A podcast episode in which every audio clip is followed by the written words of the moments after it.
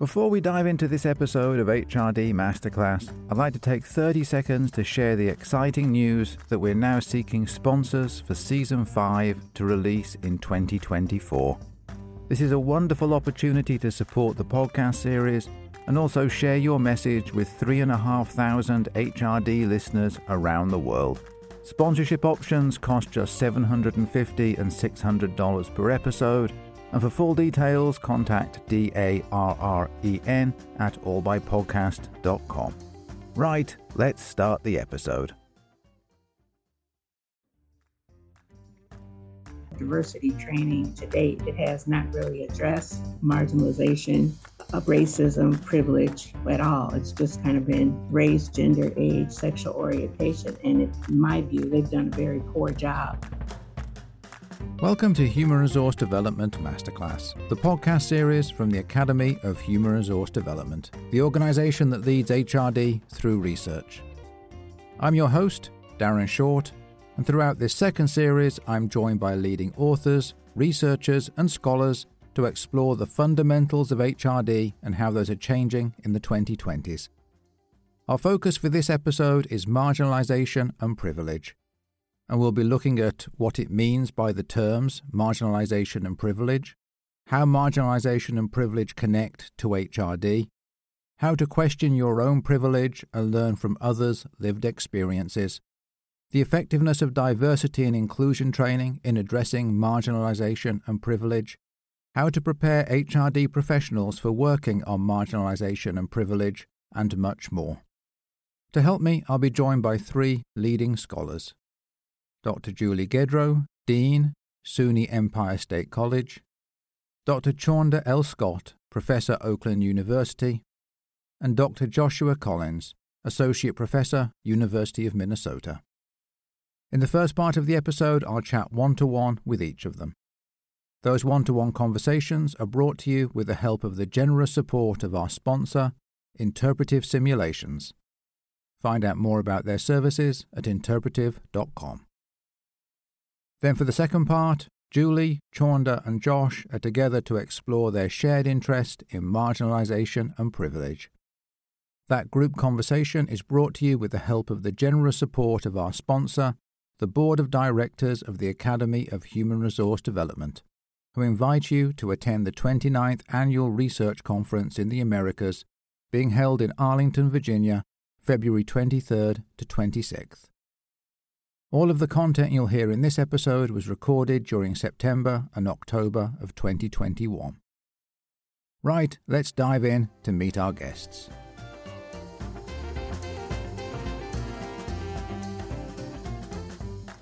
Here in the first section of the episode, I'll meet one to one with each guest. This discussion is brought to you thanks to the sponsorship support of Interpretive Simulations. Since 2008, students and trainees have used Interpretive Simulation's HR Management Simulation, where participants are tasked to make challenging decisions at the HR director level in a simulated environment. Students must build a strong HR function at their simulated medium sized organisation and wrestle with the challenges of staying on budget. The simulation makes the connection between concept and practice, while students learn by doing. It comes with assignments, mini cases, and quizzes to reinforce core HR principles. If you'd like to receive faculty access to review the HR management simulation, visit them at www.interpretive.com and fill out a demo request.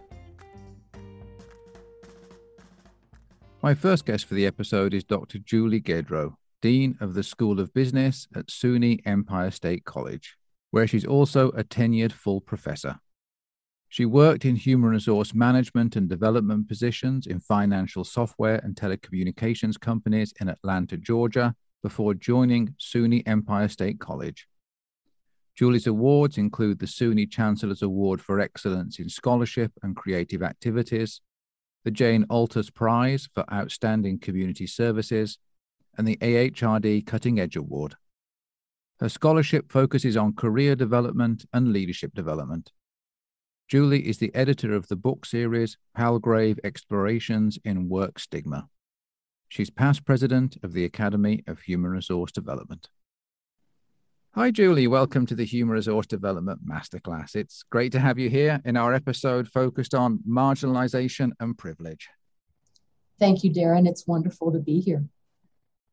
So, how about we start by exploring terminology and what's meant by the terms marginalization and privilege. And and what you see as the relationship between those two terms. Marginalization represents the devaluing of a person or population based on some characteristic or set of characteristics that they possess. And those who are marginalized exist in a subordinated status at the fringes of a system and they lack voice visibility access, choice, and agency. And I appreciate activist and educator Peggy McIntosh's definition of privilege as a set of unearned and unacknowledged advantages. The relationship between the two is that they produce inequities in a work group or system. Marginalization stifles and suppresses, it extinguishes hope, promise, and potential. Privilege sets up dynamics in which people have advantages or assets, social capital, for example, that inequitably favor them. And Shaw and Lee, 1994, in their book Women's Voices Feminist Visions, second edition, McGraw Hill, describe privilege, domination, and oppression as a ranking of differences based on natural or mythical norms. For example, male is the privileged position and female is an oppressed position. Young tends to be privileged and old tends to be oppressed or marginalized. Able bodied versus differently abled, heterosexual versus LGBTQ, male and masculine or female and feminine versus gender nonconforming. And examples go on and on. I think of privilege as the moving sidewalk at an airport, in which one who's walking on it is propelled faster than one who is walking on the regular static floor. Same effort, different result. And also, perhaps less fatiguing for the person who has access to the moving sidewalk because there's another power assisting them. Privilege is like that. And I think and have thought for some years now this how can an organization reach its full potential in being productive, effective, efficient, and a constructive and uplifting place to work if some people have a set of advantages while others do not, and while others are in the shadows, the sidelines, and who operate in subordinated positions. And by subordination, I mean relegated to a job or part of the organization in which there's little to no growth or potential. And a specific example of the dynamic of marginalization or privileging might be the hours that work meetings are set in an organization that might not take into account employees' needs to attend to children. For example, late, late afternoon hours or early morning hours. And on the other hand, the assumption that those who are not of child rearing years or do not have childcare responsibilities are willing and available for extra projects could be problematic. Nevertheless, marginalization and privilege can be dynamic and unpredictable mechanisms. They pertain not to what you do, over which perhaps one could have some control, but rather who you are. And those who are at the margins of a system or society are left out, unseen, unheard, and under resourced.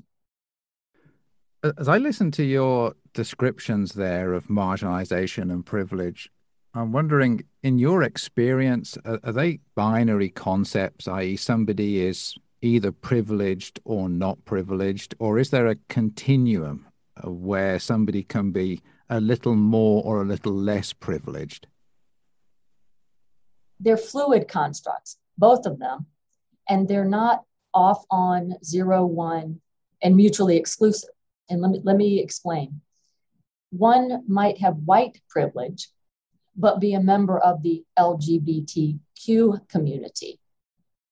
So, different types of privileges and different types of subordinated statuses can interweave. And the impacts of these dynamics play out in the larger society and they manifest in the world of work.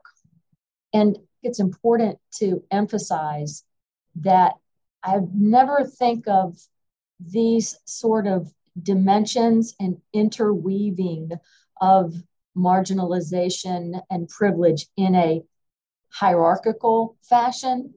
I don't think of these constructs in a competition, uh, but rather they're, they're fluid over time and based on context and company and organization. It, it's complex and it's on a, on a continuum. So, age is an example of the fluidity of identity. Generally speaking, and particularly in the United States, age is negatively associated with privilege. Layer on top of age a type of social category female, high school educated, no college, who is perhaps already marginalized. According to the National Women's Law Center, women were 35% more likely to live in poverty than men in 2019. And older women are likely to be more likely to be poor than men. So, not only is identity a fluid construct within itself, but the way that identities are stigmatized and pathologized is fluid. For example, it was only in 1973 that the American Psychological Association removed homosexuality from the Diagnostic and Statistical Manual, the DSM. Drescher's 2015 article on the US National Library of Medicine National Institute of Health website explains this. When you look at those concepts of marginalization and privilege, how do you see them connecting to HRD? marginalization suggests that there are types of identities that are normal or natural, and they represent a dominant perspective or set of characteristics. It's the othering of people who have qualities or characteristics, real or perceived, that position them outside the mainstream. So, HRD research theory and practice connect because marginalization creates conditions by which an organization has a drain on it because of the outsider positionality of those marginalized. And privilege results in inequities across a spectrum of HR related dimensions. Those with privilege have a different set of rules, or they can be thought of to have a starting line that is farther out than those who do not have privilege.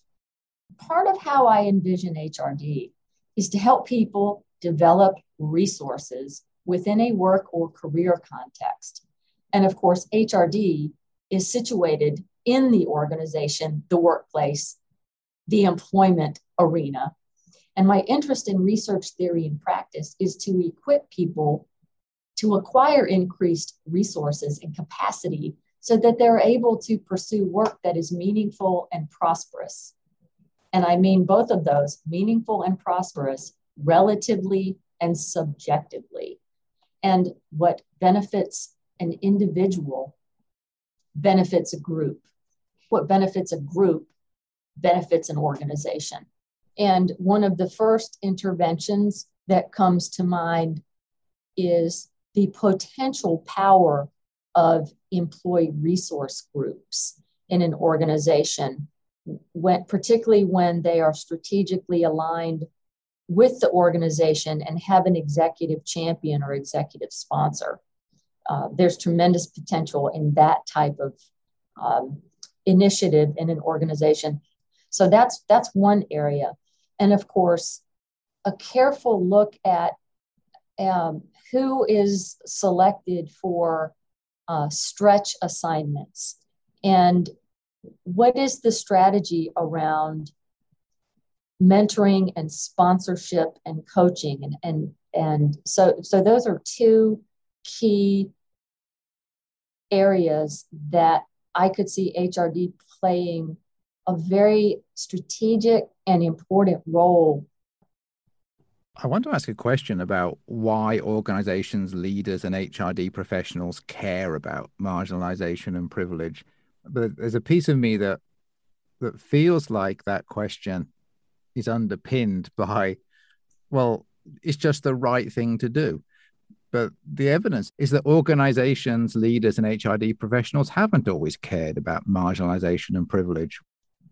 There's an instrumentalist dimension to why senior leaders and people in decision making capacity and HRD researchers and practitioners should address these issues. For example, if one is a member of a marginalized group and has to creatively construct ways of existing in the workplace, would the energy spent on survival not be much better spent on the job itself? There's a dimension too of human resource management that connects to these considerations, which includes the interest in avoiding illegal actions, such as recruitment and selection, compensation models that demonstrate compliance with anti discrimination laws. And this is a bare and rickety minimum. And anti discrimination laws are not comprehensively effective in working to reduce or eliminate the deleterious effects of marginalization or toward addressing the inequities that can arise from privilege. The dynamics of marginalization and inequities can often be but are not always visible and discernible. So there are output effectiveness and efficiency rationales for why senior leaders and decision makers should care about these. And one of them is the, the drain on resources from a effectiveness and efficiency and worker output standpoint and from a legal and compliance perspective. And and my hope is that organizations and corporations are far beyond that that bare minimum of why sh- why we should care about these considerations. So when there's marginalization in an organization it's limited in terms of its capacity to grow and flourish just like this occurs at an individual level.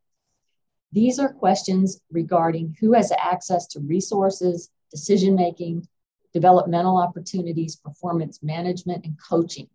Sponsors who can make introductions and facilitate relationships and networks. All of these questions relate to HRD.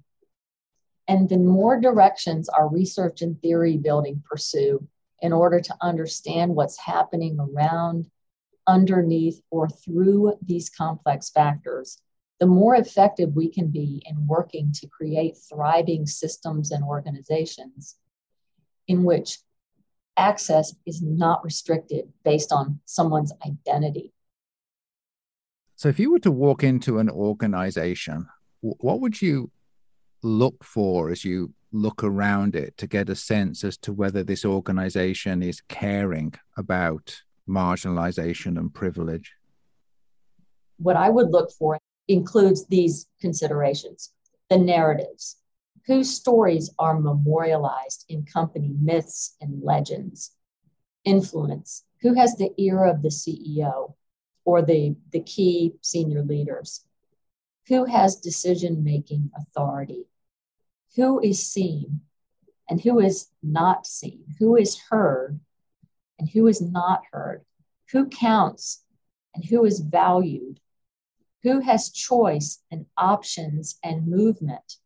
Who has hope, who is supported, developed, sponsored, who has the luxury of a plan B if plan A doesn't work out, who has to self teach, self advocate, negotiate around or through systems versus who has a clear path toward a fulfilling career, job, work day, and then by extension, life. I was thinking about the limit to which a marginalized group have the power in an organization to make things better. They could only do so much because they're marginalized.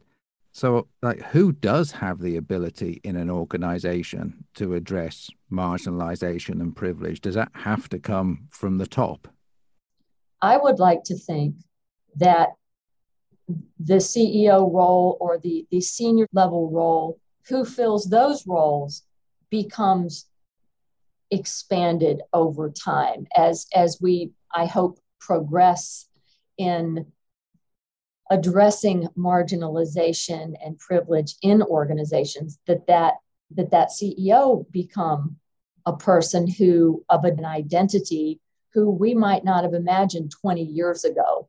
On a pragmatic note if there's a business case that can be made for addressing inequities in an organization. And certainly there are ways to make a business case. And i've i've touched on some of the, the compliance angles and the productivity dimension of addressing marginalization. Those are two key types of ways to think about making a business case for giving voice to those whose voices are muted or raising up people who have identities who might not otherwise be seen. This is a little bit less direct of a route to get there. Play the greatest role that we can in leadership development to educating leaders and high potentials to have a greater sense of awareness and education and sensitivity to marginalization that they have a wider frame of reference that perhaps this is aspirational. They are already looking for those areas to lift people up. I'm conscious that we need to wrap up the uh, first segment of the episode, but before we do, I would really like to finish by exploring how this relates to your own research agenda and and I know you've researched a lot in this space, so I'm interested in what you've learned from your own research and writing on the subject. How far we've come, and how hopeful I am. It's my re- initial response to that question. There's been an emergence of issues related to those who are marginalized in HRD scholarship and subjects have been examined, such as LGBTQ, disability, addiction and recovery, ethnicity, race. I've seen, I've seen increasing visibility of subjects that have a wider scope and a sensitive lens in the conference proceedings and presented at our conferences and town halls and keynotes. And I see a wonderful array of subjects that are covered in our journals. Back when I began to engage in the academy in the early 2000s, it was daunting to write and present about LGBTQ issues in the workplace and related topics such as gender identity and expression and women and sexual minority status. And over the years, there has been an increasing amount of scholarship on the subject and my experience and observation has been that the journal editors and reviewers have been receptive and encouraging of these ideas and beyond of exploration. So the bottom line is I'm very hopeful. There's a lot more work to be done. I look forward to playing a part in doing it, but there's there's wonderful scholars in our field who are exploring these areas and and breaking new ground well, Julie, thank you so much for our conversation today. I've really enjoyed the opportunity to take a look at marginalization and privilege with you. Thank you. Well, please stay with us and we'll have you back later in the episode for our group conversation with Chaunda and with Josh. But for now, thank you so much indeed. I look forward to it. Thank you, Darren.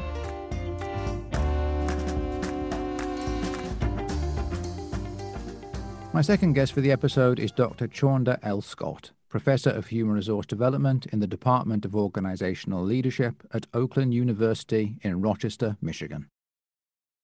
She also serves as the coordinator of the Graduate Human Diversity, Inclusion and Social Justice Certificate Program and the Diversity and Inclusion Specialist for the Office of the Dean in the School of Education and Human Services. Her scholarly teaching, research, and service activities are focused in the area of human resource development, workforce diversity policies and practices, social justice education, post apartheid diversity and social justice education, and eradicating racism. Dr. Scott is a Fulbright Scholar, an advisor to the Academy of Human Resource Development's Anti Racism Committee. She's also a steering committee member of the AHRD's Workforce Diversity and Inclusion Special Interest Group. Hi, Chaunda. Welcome to the Human Resource Development Masterclass. It's great to have you here in our episode focused on marginalization and privilege. Thank you so much for the opportunity. I'm looking forward to it. There's a number of places that we could start for the conversation. And I'm thinking that a good one would be around the fact that people talk about the importance of lived experience when it comes to marginalization and privilege. But I wonder what's meant by that term. What do we mean by the term lived experience? Well, I see lived experiences as being an individual's personal knowledge of the world gained through direct hands-on experience with a you know with an issue or episode in life so it's a personal lens that the individual has come up with to define how they feel what they see and sometimes what should be done about it so i think it really has a lot to do with it's an individual personal knowledge of some kind of direct experience they've had with an issue. So, how has your own lived experience influenced how you view marginalization and privilege? Um, well, as a person who, you know, a person of color who is, you know, no stranger to these topics and their meaning, um, I think I've understood it through other people of color's experience with marginalization and privilege. And then I've come up against some of those roadblocks, you know, myself, where, you know, people see me differently or opportunities are not suddenly the same for me once I arrive on the scene or um, so I think having that firsthand experience with it myself and then understanding it through the lens of others whether they're my friends, family members, or what, has in some ways prepared me to know that that this will probably happen to me, and um, helps me better understand why it happens, even though it shouldn't be happening, but it's the way of the world. So, so does this mean then that you and somebody else could look at the same situation and view it differently because you're viewing it from essentially different lenses, different lived experiences. Yeah, possibly if if that person was from a different race than mine. But, you know, normally, you know, if I discuss experiences that I've had with marginalization and privilege, you know, with people from my own race, it's, you know, they automatically understand where I'm where I'm coming from. A perfect example would be I can remember when I got accepted to Harvard University as a master's student. So I was um, flying to Boston from Michigan, and I'm on the plane, and you know, so I got bumped up to first class. So I was very happy about that. So I took my seat I was by the window. And so then this other man who was white, he sat down next to me. So he said hello. I said hello. And then, you know, we were quiet for a while. Then he asked me, uh, Did I live in Boston? And I said, Well, no, I had just got accepted to Harvard University, you know, for the master's program in education. And then he says to me quickly, Oh, well, that school is not as good as it used to be. um, so at that point, it was like dead silence because I guess he realized what he had said. Yeah. And I was just highly offended. And so finally we got to Boston And then as we're, you know, getting our stuff from overhead, he says to me that he wanted to apologize for what he said. I mean, again, these are everyday lived experiences that people experience, you know, with people saying things. Maybe they don't mean to say them out loud, but that's a perfect example of that question.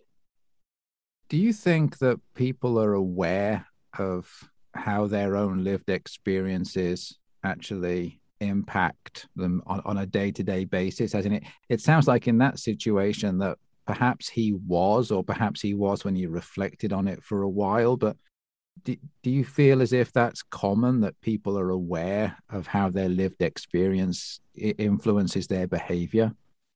Yeah i think so. I think people especially you know generally white people think sometimes that that everybody has the same opportunity you know so now that you know there's no more slavery and people are living next door to each other going to the same schools.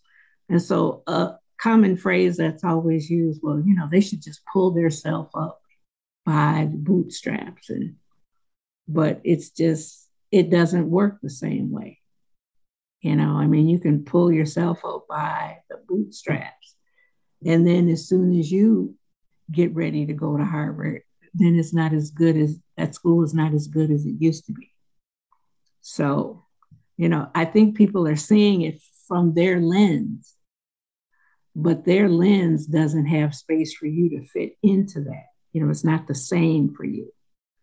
And even though there are some opportunities, there are more opportunities that are available for people of color today even though when when you get those opportunities, there's still, you know, like some challenges with marginalization. You know, it's just not the same. It's not the same for everyone. If you hear people talk about like the term, like it's a level playing field, but presumably the people who say it's a level playing field, it looks level to them, but it doesn't look level to everybody right. else. And as Cornel West would say, level for who? That's the question. For who? So, you know, it's it depends on your standpoint, just just like you said. It's an everyday lived experience for those people who are just experiencing things like that. I can remember when a colleague from mine, African American colleague from mine, we were at a conference in Virginia and so we decided to go shopping after the conference at a nearby mall. And as soon as we went into the store, then people started following us around the store. Wow. You know, and there was other people in the store and they and they weren't following them around. So I mean, these are just everyday experiences. And we were just shopping. in a past episode, uh, Torrence Sparkman was talking about a time when uh, he went with, I think, with with a group of students and uh, left the United States and went to a different country, and they were lined up at a coffee shop waiting to be served, and he was several people back, and it was his first experience of having the person serving essentially talk over all of the people in front of him to talk to him and to serve him first because he was in a culture where all of a sudden he was in the majority. Right. And I think there's just, you know, it's just so eye opening to, I guess, be in that lived moment when those things happen because it's kind of like, wow, why is this happening? I mean, even at my own institution, when I first started working there, you know, you're walking down the hall to go to the copier, and somebody is coming into the university looking for the dean's office or whatever. And they stop me and say, Excuse me, are you the secretary? I mean, why do I have to be the secretary? Yeah.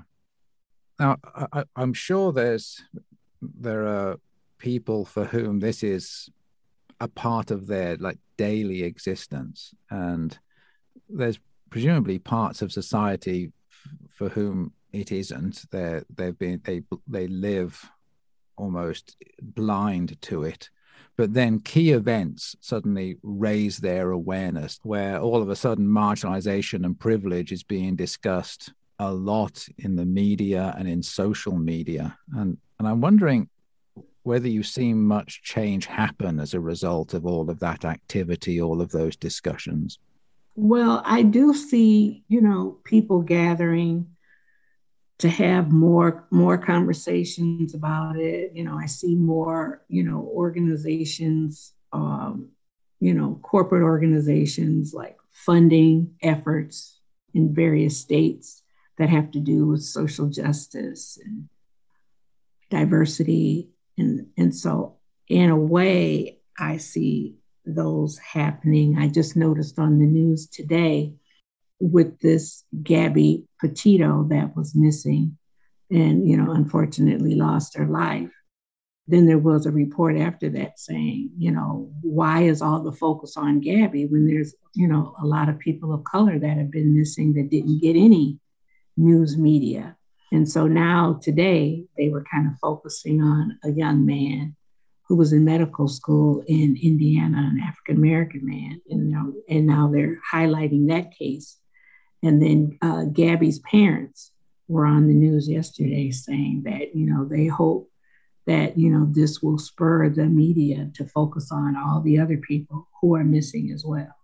So I was happy to see that. I was happy to hear that, you know, because it just seems like, you know, only one group of people can get the focus of the media.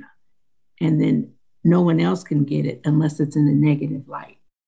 I was happy to see that the media was actually doing something about it, not just reporting that this is an issue, but now they were reporting on this young man that had been missing long before Gabby Petito was missing. And to what extent do you see some of that actually starting to deliver widespread change, or, or do you feel it's really just chipping away at the edges? Yeah, well, I think right now that, you know, people genuinely do want to do something about it, but they just don't know what to do. So everybody's having a discussion and, you know, they have the discussion and then that's that's what they do. So my suggestion would be yes, keep having the discussion with goals and action plans in mind. What are you going to do? What are you going to contribute? how are you going to start helping to chip away at this problem? Because just having a discussion with no action is useless, worthless.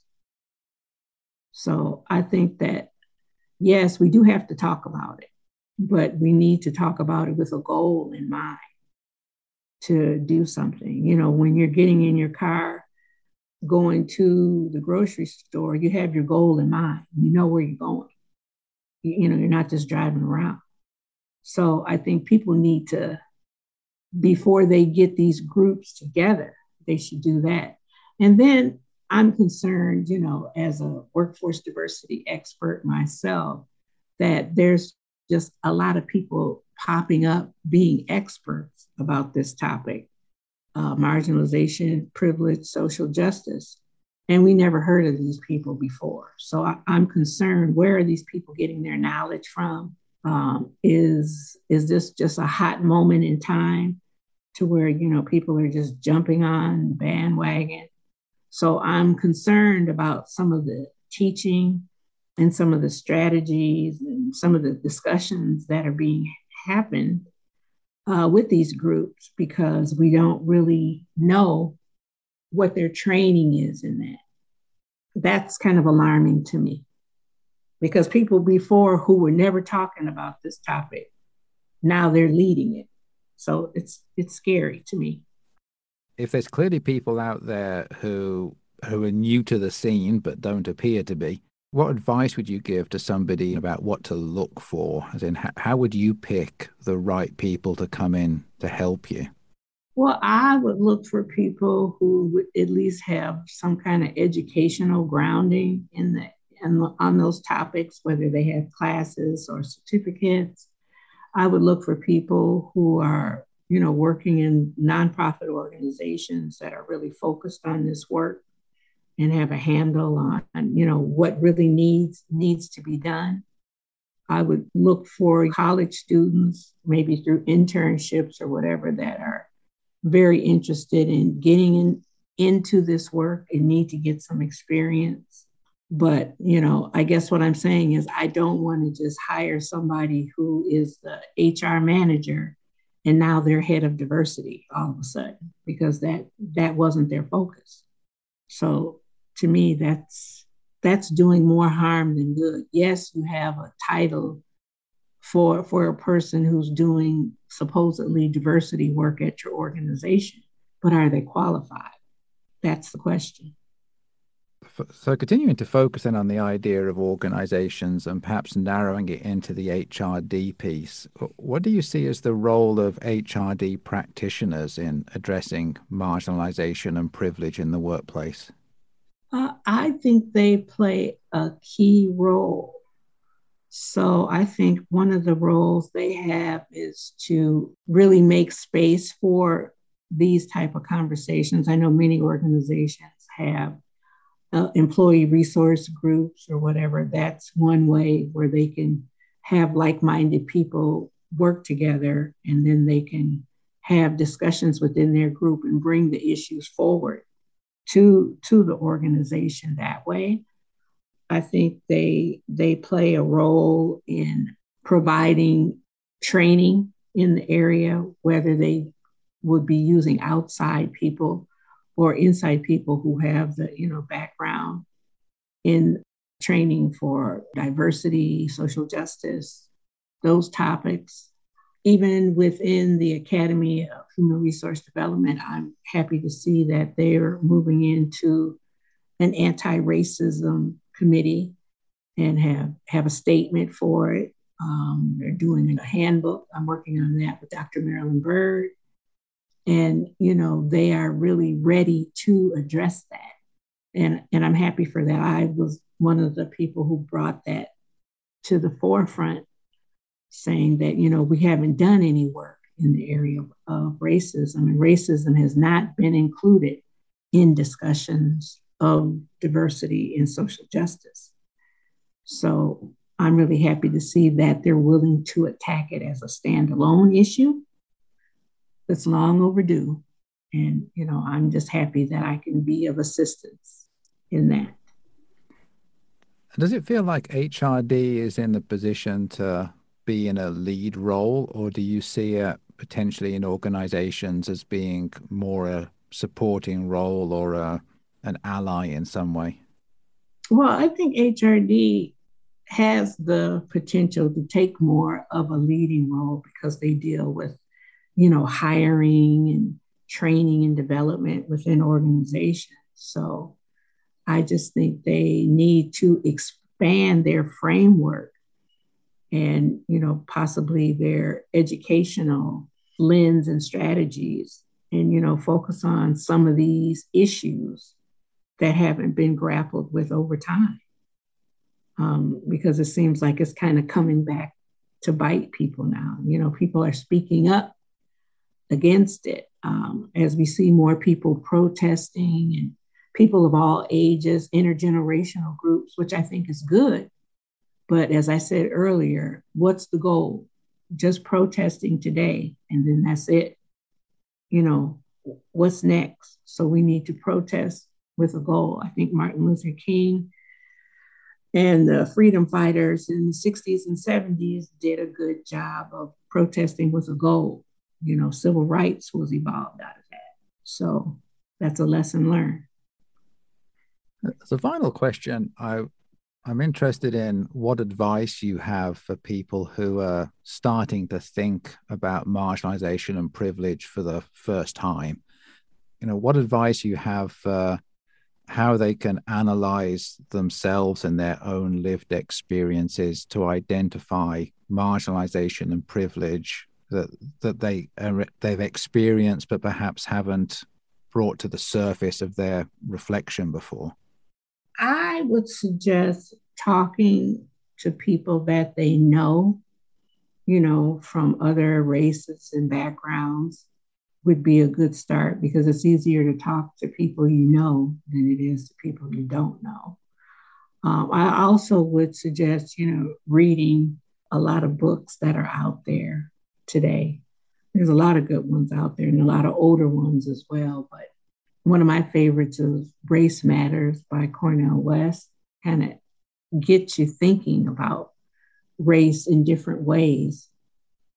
That, you know, race is an issue that we should be concerned about, but as well, there are matters of race that we need to address at the same time.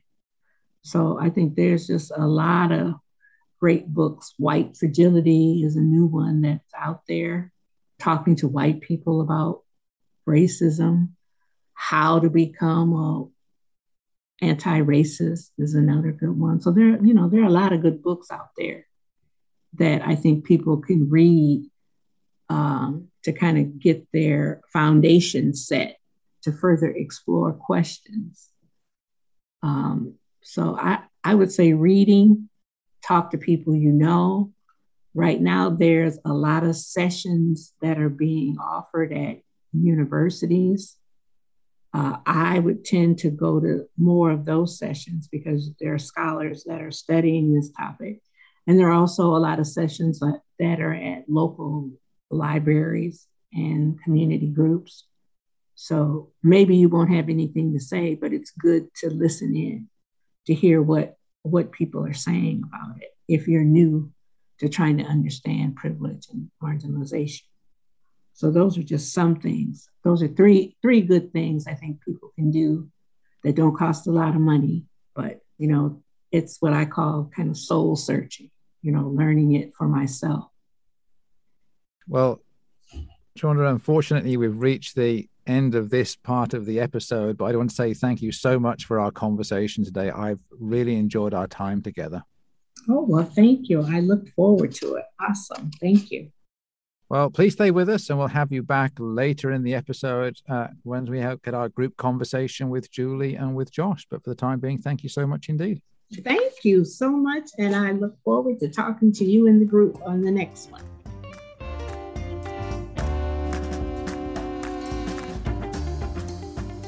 My third guest for the episode is Dr. Joshua Collins, Associate Professor of Human Resource Development at the University of Minnesota, Twin Cities. He currently serves on the Board of Directors for the Academy of HRD and is the recipient of the 2017 Early Career Scholar Award given by the Academy, as well as numerous other awards, including the Assistant Professor Award given to the University Council for Workforce and Human Resource Education. His research, which has been published in leading HRD journals and other prominent outlets, focuses on issues of learning and work for underrepresented and marginalized groups, including people of color and the LGBTQ populations.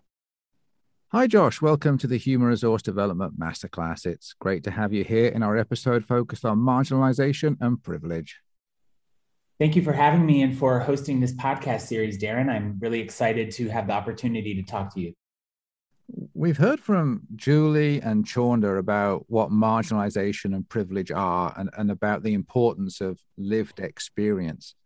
So I'd, I'd like to start our conversation by exploring the implications for the workplace. And in particular, in what ways do you see marginalization and privilege showing up within organizations? It is important to emphasize lived experience to fully understand the implications of marginalization and privilege in organizations. So I think I'll actually begin with a story from my own lived experience. It's the story of how I ended up pursuing the study of marginalization, privilege, uh, power, diversity, and inclusion um, within HRD and organizations more broadly to begin with. So I had this job working as a graphic designer in a recreational sports and athletics kind of environment. I worked there for about four years. Um, and I had a number of experiences working in this place that actually, you know, fueled my interest in the study of HRD and desire to go to graduate school in the first place. Um, essentially, I became fascinated by how people from different backgrounds and walks of life do, or as we have many of us seen, um, sometimes do not learn to come together in organizations to get a job done. So I was thinking to myself, like, what gets in the way? What mechanisms can facilitate success? How important is it to work across difference? Um, and none of my experiences better illustrates the conditions of marginalization and privilege in organizations better than the experience I had when I had announced I would actually be leaving that job to pursue other opportunities, including graduate school. So at that point, a high level leader who I had worked with very closely over my years there asked me if I wanted to go to a goodbye lunch with him to thank me for my years of service and contributions. So, of course, I accepted that invitation as one would. Um, I was, you know, really delighted to be invited. Um, and I'd like to take a moment here before I finish the story to remind you of the environment of this workplace, because it's really important for understanding my experience. And again, that was a recreational sports um, athletics kind of environment. So, an occupational domain that in my own research in HRD, I would eventually come to understand as a masculinized context or a work context with a history of male dominance. And certainly within that male dominance, kind of a historical aversion to femininity, whether actual or simply perceived. And of course, I am an openly gay man. So at the time, I was not out of the closet, but there were ways I presented myself and operated, um, which I'm certain gave people a clue um, as to who I was. So back to the lunch. At one point, this very senior level leader says to me, You know, Josh, I'm really surprised at how long you've been with us and how well you've done. So naturally, I'm, I'm a bit thrown by this comment. So I ask, What do you mean?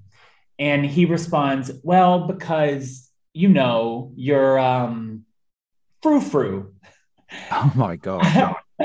I was in shock, Darren. Let me just tell you. So I think I just nodded and kind of laughed, but internally was so uncomfortable. I'm thinking to myself, I've worked closely with this person for how many years and completed a number of projects really successfully and been nothing but professional and kind to him and this, at the end of the day, is what he thinks of me. This is what I boil down to for him. So obviously, that you know really did not sit super well with me. But I didn't say anything in the moment. I think I just laughed and kind of changed the topic of conversation. Um, but this is a part of my lived experience. Um, it ended up being a catalyst for so much of the research that I've done in HRD over the last decade, which has focused on ways that HRD can create better, more inclusive conditions and organizations for people who hold marginalized social identities. And I think it provides a perfect illustration of the many ways that marginalization and privilege can show up in organizations. He was in a position of privilege as a leader while I was not. And therefore, I didn't feel I could challenge him when he pointed to my marginality in what I felt was an inappropriate manner. My marginality was apparently impactful on the ways that I was received at work, right? Without my knowledge that this was something that was always in the back of his mind. And naively, I had no idea that my perceived femininity or my sexual orientation had any impact on the way that I was viewed. And I found out in that moment that it did. What opportunities or meetings or conversations um, might I have been left out of as a result? There's also the privilege I experienced in being asked to this lunch, though, um, as a white male in an organizational context with a lot of other white men. I knew other people specifically women and people of color who left and were not taken to a goodbye lunch by a senior leader. So, my stance is that marginality and privilege are ever present forces in organizations. often in ways that may even be somewhat invisible.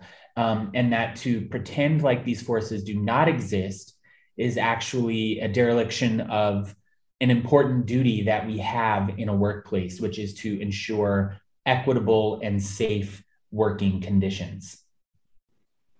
It's such a sad and disappointing story. And I think part of the sadness is probably, unfortunately, those sorts of stories can be told by so many people in the workplace. Sure. Um, to to pick on something that you talked about there, you talked about the fact that the the lunch had happened, which was a, a privileged situation, which I think hints at the fact that uh, an individual can experience both marginalization and privilege. Is is that correct? Yes, definitely. You caught on to that. I just gave one example of how that can happen. I can give another example again based on my own lived experience. So, being, as I just pointed out, a white gay man in the United States, I have experienced tremendous privilege um, on a daily basis based on the color of my skin um, and my gender identity and expression.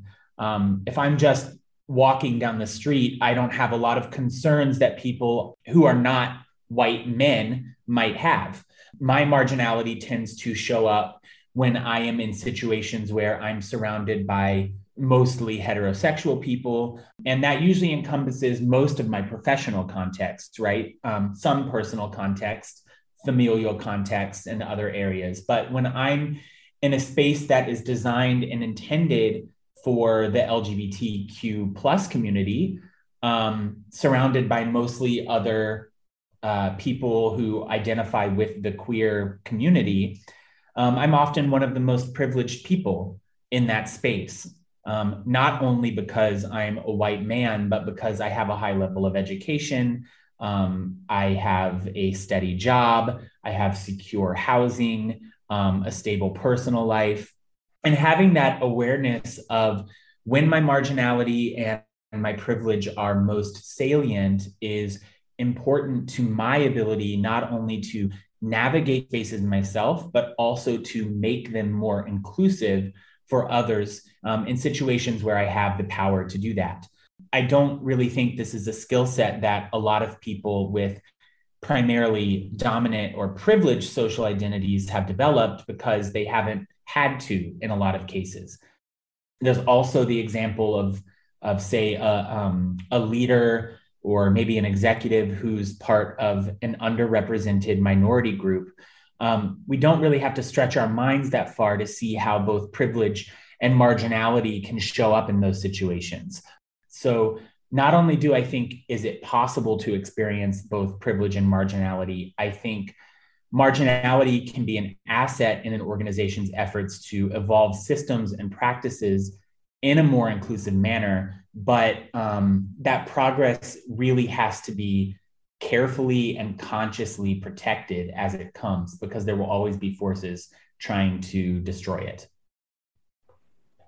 In light of marginalization and privilege clearly being present within the workplace, uh, should organizations be concerned? I suppose essentially, what, what's the case for organizations taking action on marginalization and privilege? Tending to issues of marginalization and privilege really should be a core component to any organization's efforts to advance um, diversity, equity, and inclusion, or what people often refer to as DEI. Um, so, frameworks to defining and understanding marginalization and privilege really are a precursor to good DEI efforts. They provide a method for understanding difference um, and can help us make sense of and accept seemingly new categories of diversity when they emerge. Um, and the fact of the matter is, whether we realize it or not, social identities and social movements, which we view as being outside of the organizational or workplace context, they always find their way in, right? Um, because we work with people. Um, this means organizations have a choice to accept and include the whole person um, or to ignore reality essentially and create space um, for only certain types of difference or and i've really seen this all the time trying to advance the idea that a person um, who a person is in society has nothing to do with how they will experience work um, i think we're finding increasingly that this viewpoint is not sustainable um, there's the ethical case for inclusion, which is based on a deep understanding of marginalization um, and privilege, the case um, that I subscribe to, um, that acting in a way that advances more justice is simply the right thing to do. And that's why organizations should do it. But there is also the business case. And um, for me, um, that business case increasingly hinges on what younger generations, um, namely millennials, Generation Z, um, the most educated generations in US history, what do these folks want out of a workplace or even out of society? And what we've seen time and time again is that these generations have been pretty clear about what they want. Um, they want to eradicate poverty. They want to eliminate racism. They want to codify women's full equal rights um, and so on. So now is really the time for organizations to get on board with these kinds of initiatives in order to remain relevant as these two generations slowly constitute the majority of the workforce over the next couple of decades. So with with that call to action for organizations to get on board, what actions can you see organizations considering in response to marginalization and privilege that does show up in the workplace? I recently published an article along with two colleagues at the University of Minnesota looking at promoting bystander intervention and ally development in the workplace. Um, the article was published in Human Resource Development Review. Um, so, bystander intervention is a method of training people to recognize risky or detrimental situations and to intervene on behalf of targets while ally development focuses on encouraging and developing more inclusive attitudes, um, which foster an understanding of difference and marginality. Um, I think one action that organizations could take is to implement more of this kind of work into existing DEI initiatives and efforts. Um, and I've seen some organizations where this kind of training might be offered as kind of an advanced move or an optional learning that people can opt into if they have a specific interest in DEI. But I think more organizations need to ask themselves honestly why isn't this requisite knowledge to maintain employment here? Why isn't it a core part of onboarding or continuing education or professional development or annual review? Um, so, in order to address marginalization and to mitigate the negative effects of privilege in an organization, it really has to be a pervasive effort that touches every part of what an organization does and cares about. As an organization does that, to what extent does the law help them or, or help employees within the organization? So as they seek to address marginalization and privilege in the workplace, does does the law help? Laws that promote greater equity and fairness are necessary and helpful, um, but they really do have some limitations. Um, first, um, in the United States, if it's not federally mandated, laws can vary greatly um, state to state, right? So it wasn't until only a couple of years ago that LGBTQ plus identities became a protected class according to federal law. That was the result of a decades long fight. And in the intervening several decades since that fight began, whether or not you could be fired for being gay or being transgender was completely dependent on which state you happened to live in.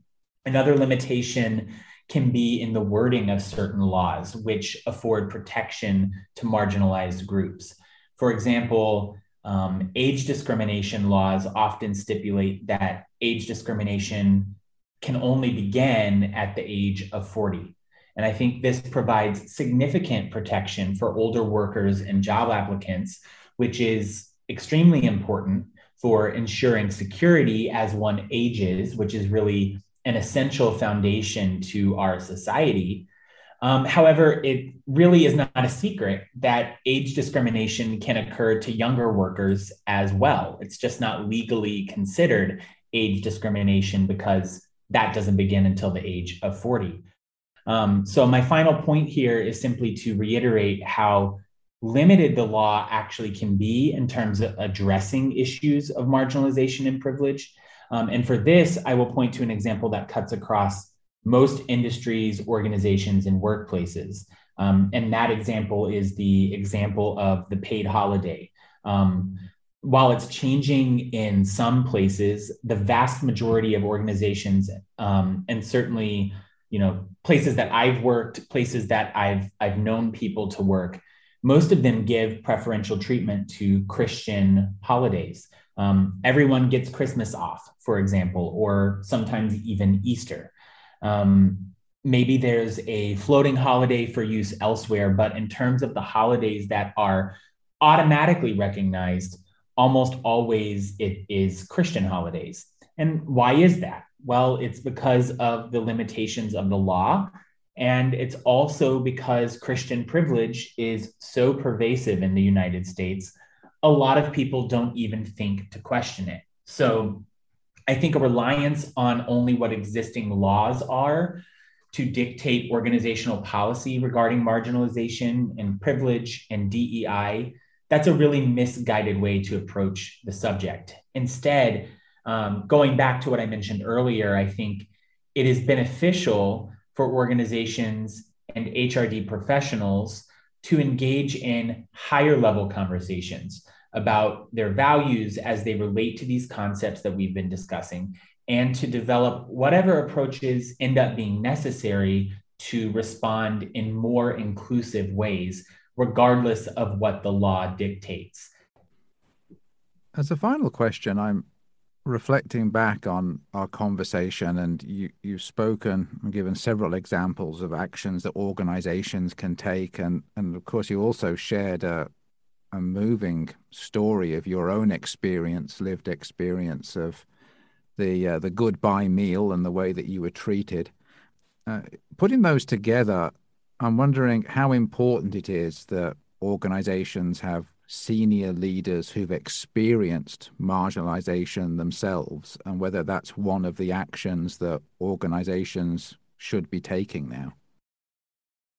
I think it's so important. Um, and let me just say, you know, your senior leaders who have experienced marginalization shouldn't only be in DEI oriented positions.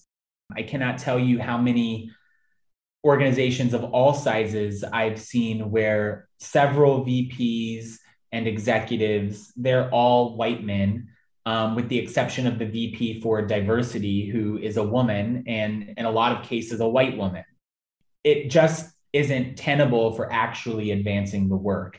Um, and you'll find, too, that folks who are tasked with advancing greater equity and justice in organizations are often paid less for that work. So I think a part of this conversation is also the importance of compensating expertise related to marginalization and privilege the same way we compensate expertise in finance or IT or employee engagement. But going back to the heart of, of your original question, I think there are many reasons why this is important. Certainly, representation is one of them, right? That people from underrepresented or marginalized backgrounds deserve to and need to see people who are like them in those higher level positions, um, sometimes even just to be able to imagine themselves experiencing a similar success. I think another important component is simply an understanding of the experience of marginalization really lends itself to being a more compassionate leader and one who can address discrimination and other forms of maltreatment without engaging in what I refer to as um, both sidism or giving equal weight to the voice of the person who makes a racist or a sexist or homophobic comment or action or policy. When you have experienced marginality, you know what to look for.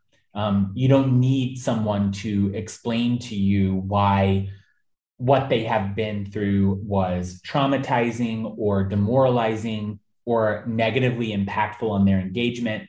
You just get it because you've been through something similar as well. Um, and I think that is so very important and yet doesn't happen very often. Far too often, when people come forward about their experiences with marginalization, they are questioned or they're told they're overreacting um, or they're encouraged to let it go. Um, and I think much more attention needs to be given to what are the ramifications and repercussions for the person who is creating the environment of marginalization um, rather than fixing the person who has been the target. Um, and I think that happens a lot more when leaders have had those experiences as well. Well, Josh, thank you so much indeed for your time today. I've really enjoyed our conversation on marginalization and privilege. Thanks, Darren, for having me. Well, please stay with us and we'll have you back in the next section of the episode for the group conversation with Julie and with Chaunda. Looking forward to it.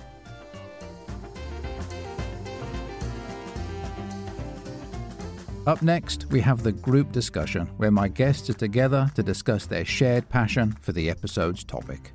This discussion is brought to you thanks to the Board of Directors of the Academy of Human Resource Development who invite you to attend the 29th Annual Research Conference in the Americas being held in Arlington, Virginia, February 23rd to 26th. It's the ideal opportunity to meet leading scholars, researchers, and rising stars, including many of the guests on this podcast, as they report their cutting edge research and share insights on rethinking the meaning of work. The event is perfect for learning and networking. You can also opt to attend some of the conference virtually. For full details, click on the conference link on the AHRD homepage at ahrd.org.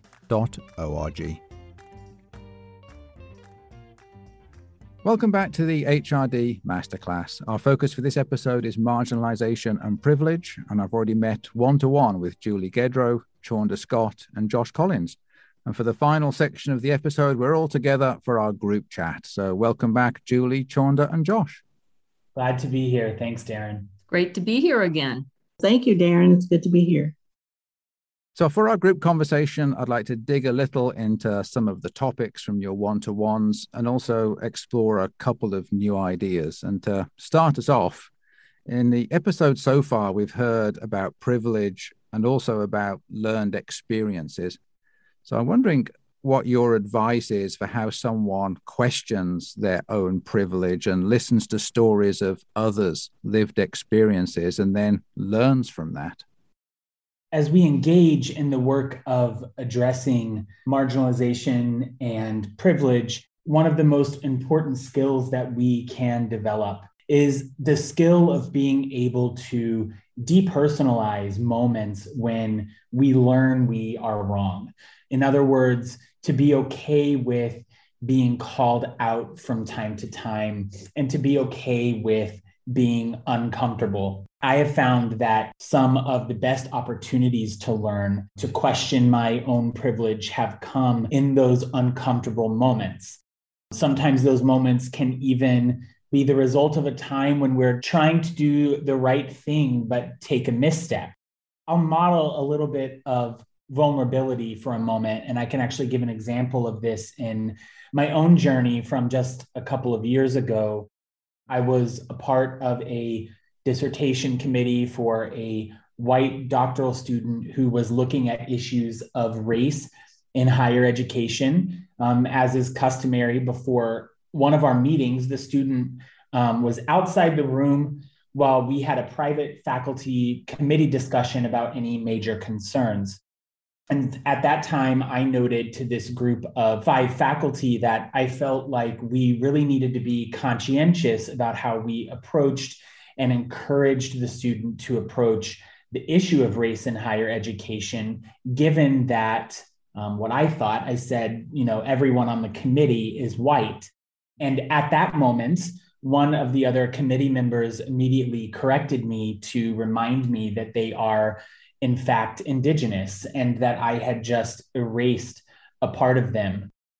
In that moment, of course, my, my stomach dropped as I immediately realized that I had committed a microaggression, the very type of behavior I not only dislike when it's directed at me in some way, but that I also have actively put a lot of learning into over the years to try and avoid. But at that same moment that my stomach dropped, I also learned an important lesson that is permanent in terms of its impact on the way I approach discussions about race, ethnicity, indigeneity. And shortly after the meeting, I briefly connected with this colleague to offer a thank you for their correction. And that was a very intentional choice, not to offer an apology um, centered on my own white guilt, which needed to be absolved, but to instead center their experience in the interaction, which was that they they willingly provided me, you know, some of their knowledge, a little bit of who they were in a space where I had committed a microaggression and made them feel uncomfortable. And of course, I also vowed not to make that same misstep twice.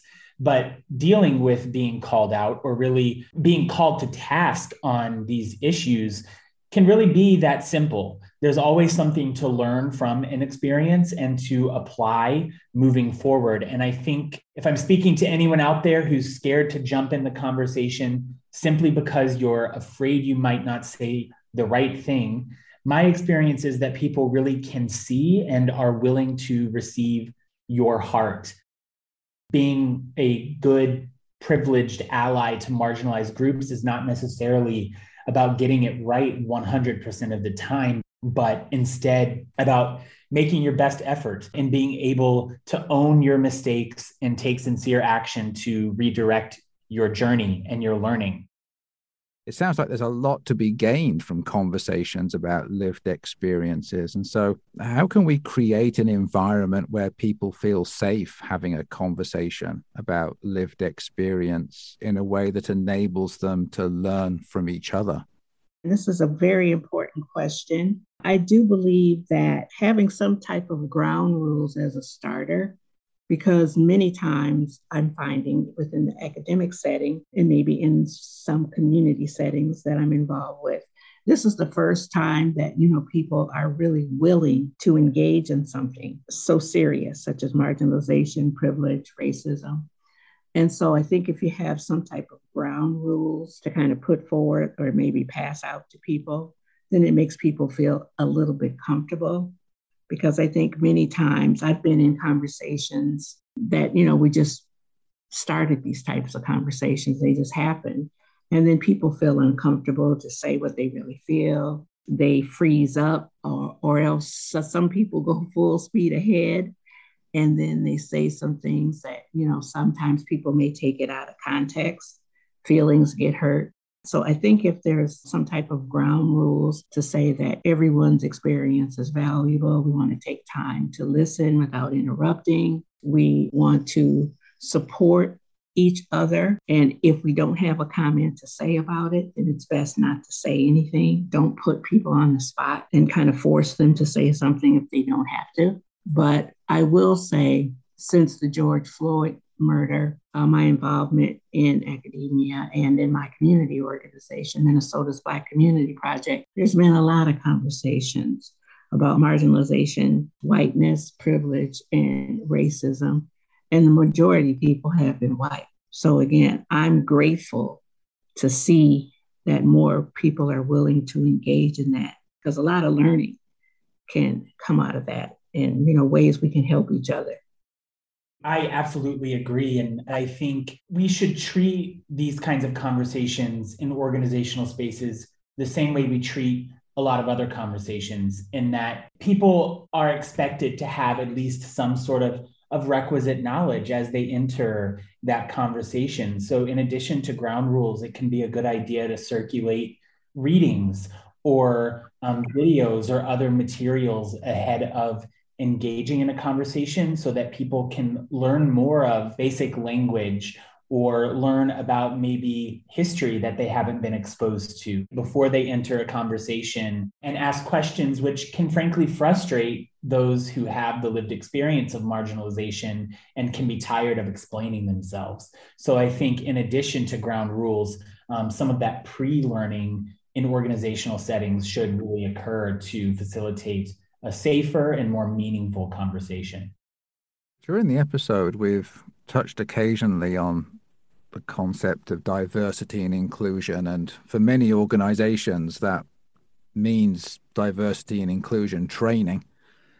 So I'm, I'm wondering how effective diversity and inclusion training is in addressing marginalization and privilege within organizations and what steps could be taken to make it more effective.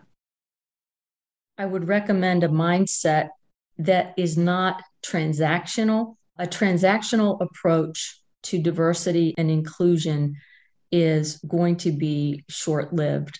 DEI is not a skill, but it certainly can be considered a competency.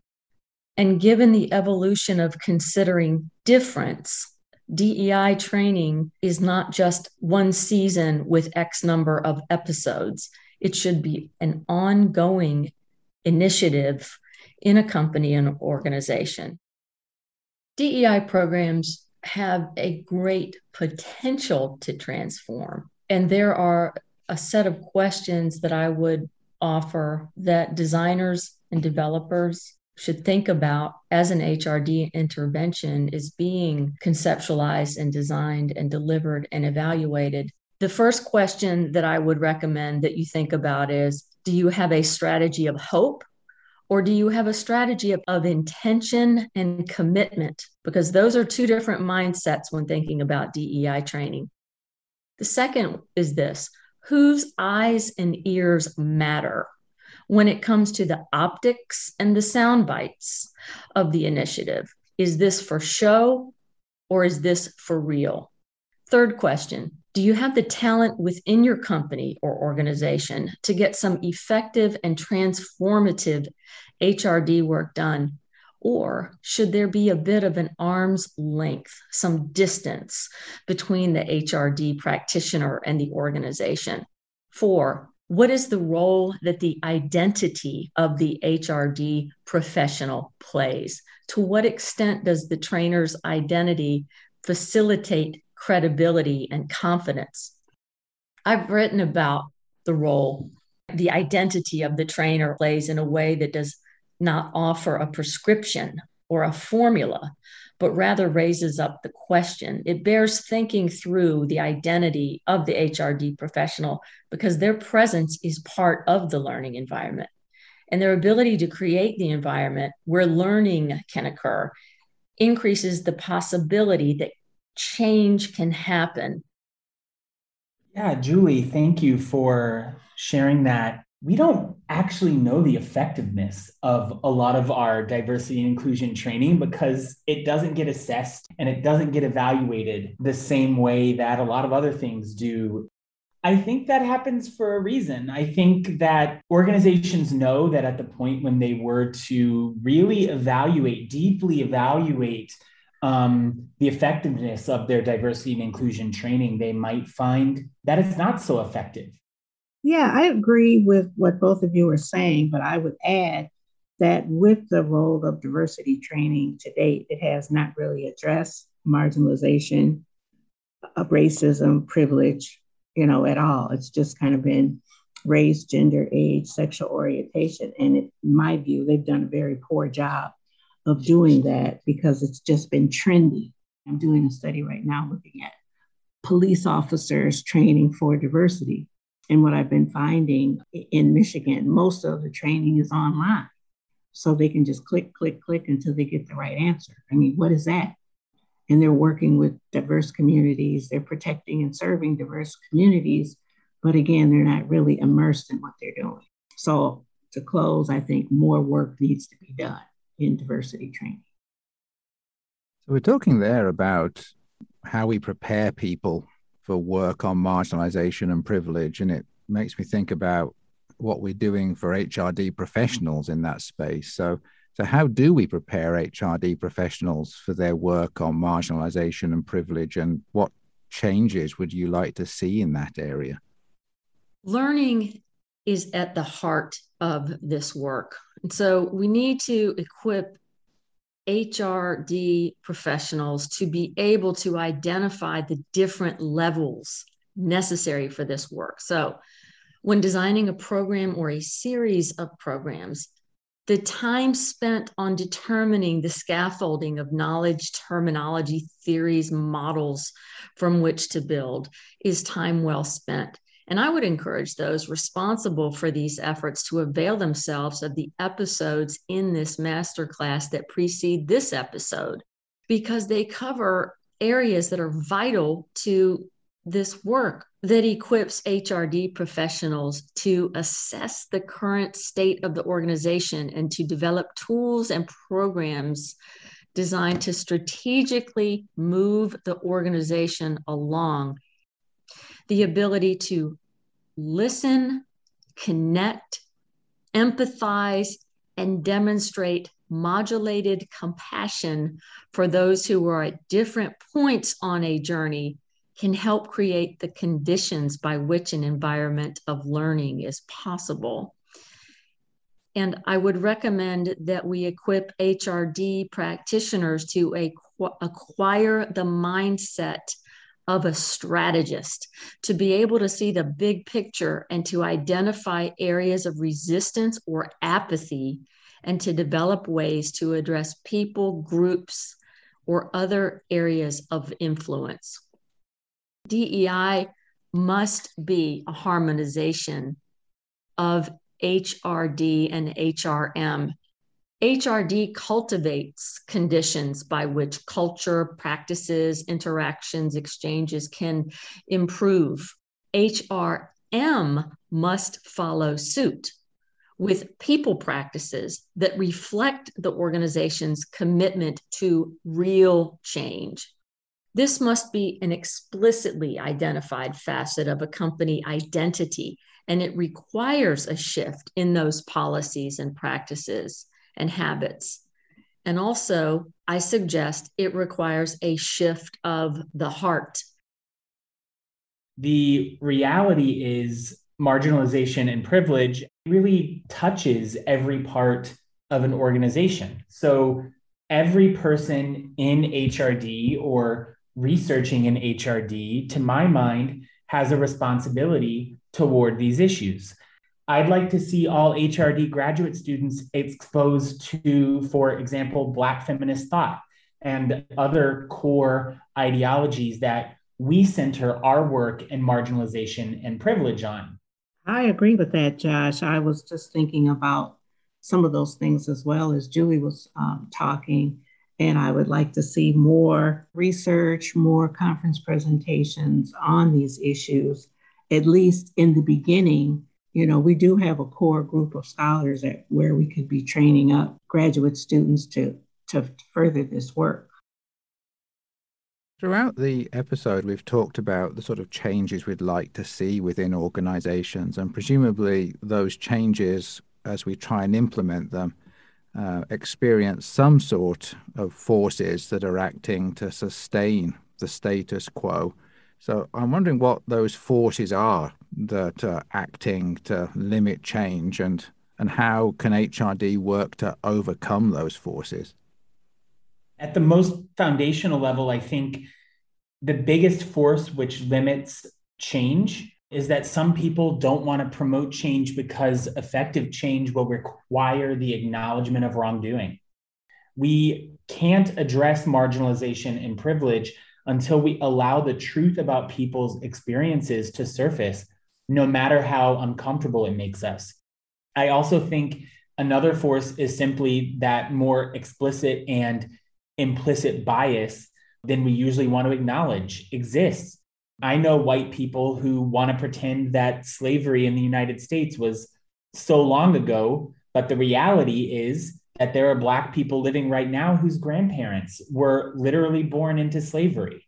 I know heterosexual people who want to argue that because Glee had a few stereotypical characters, gay rights are solved. So we cannot accept vantage points which are disconnected from reality. We really just can't. Bias exists. So, what will your organization do about it? I agree with that. I think that, you know, some of the forces within organizations today are just because they've done it this same way, you know, all the time. We've always done it this way. So it continues on for years and years and years. And then as times change, the organizations don't change. So I think we, we have to be more open to change, and that's going to change the way we, we do things or have done things in the past. So, you know, we need to have more recruitment efforts to get more people of color involved in organizations and in and in the academy. We need to be opening up more lines of research and interest as we said you know previously. It shouldn't be a special to- topic just because it's anti-racism. It should be a part of the hrd work that we're doing. So you know we, we just need to expand upon it. I mean we've always done it this way but it doesn't mean that it has to be that way that gives us a nice segue to our final question then, because the the academy's mission is to lead HRD through research, and so I'm wondering what research is needed on HRD's work on marginalization and privilege, and what should be the research priorities for the coming years. I think we should just be more open to DEI concerns. It needs to just be a main part of our work. So I think we need more work on anti racism. I think it's new and exciting right now. But how do we really engage in anti racism work? You know, what is the goal of anti racism work? Why do people marginalize other people? Why aren't people understanding that privilege exists?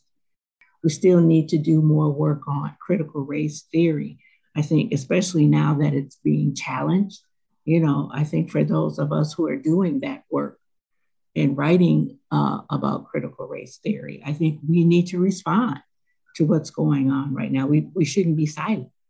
So I think that's one way that, you know, we can kind of change our priorities around research in HRD. You know, there's still a lot of hard questions that need to be answered. And I think we're entering into that space right now to where, you know, we're really ready and open to talk about it. So I think we really need to dive in and start answering some of these questions. As my pastor would say, it's not for chumps, it's a lot of work. I couldn't agree more, Chaunda.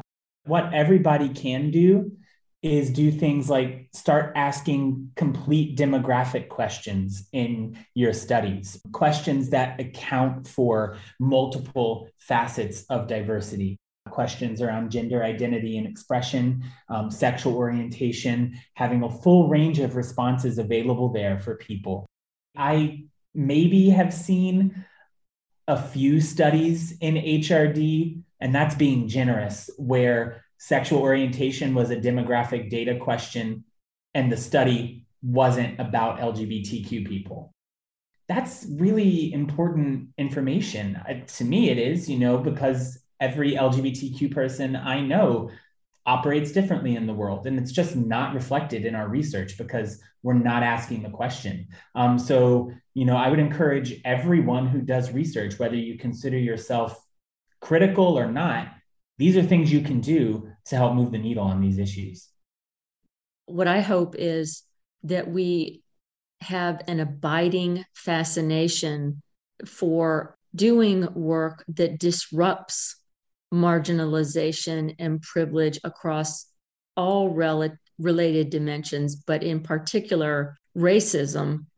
And I'm I'm hoping that we intensify our efforts to do research that takes into account economics, sociology, psychology, environmental issues, that we intensify our efforts at examining issues of uh, differently abled the effects of the pandemic, climate disasters, and the mental health and addiction issues that are going to be created or exacerbated by everything that we're living through right now. And I think to layer to layer on aspects of identity and particularly marginalization has a compounding effect on, on people's lives and their work lives. So we've got so much more to do in this field. And I remain hopeful.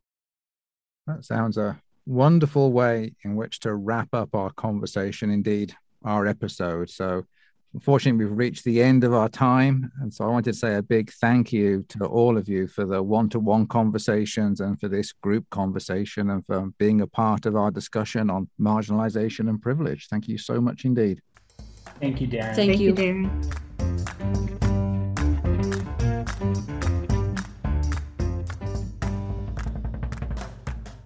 Thank you so much for joining me for this episode. It was wonderful spending time with Julie, Chaunda, and Josh.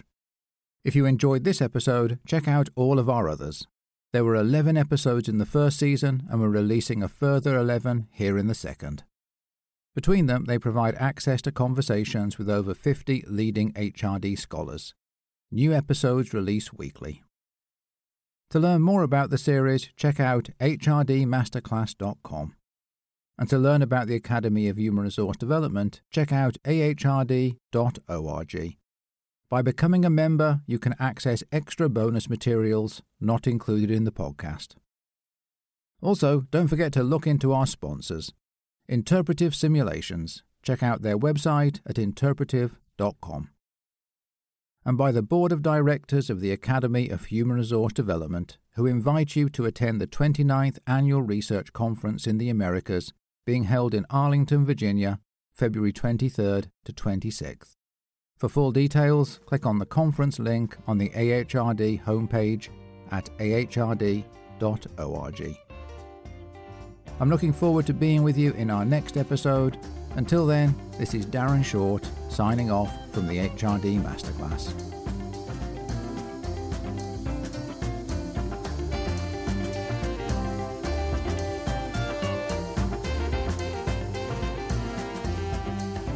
HRD Masterclass podcast is brought to you by the Academy of Human Resource Development and is a production of allbypodcast.com.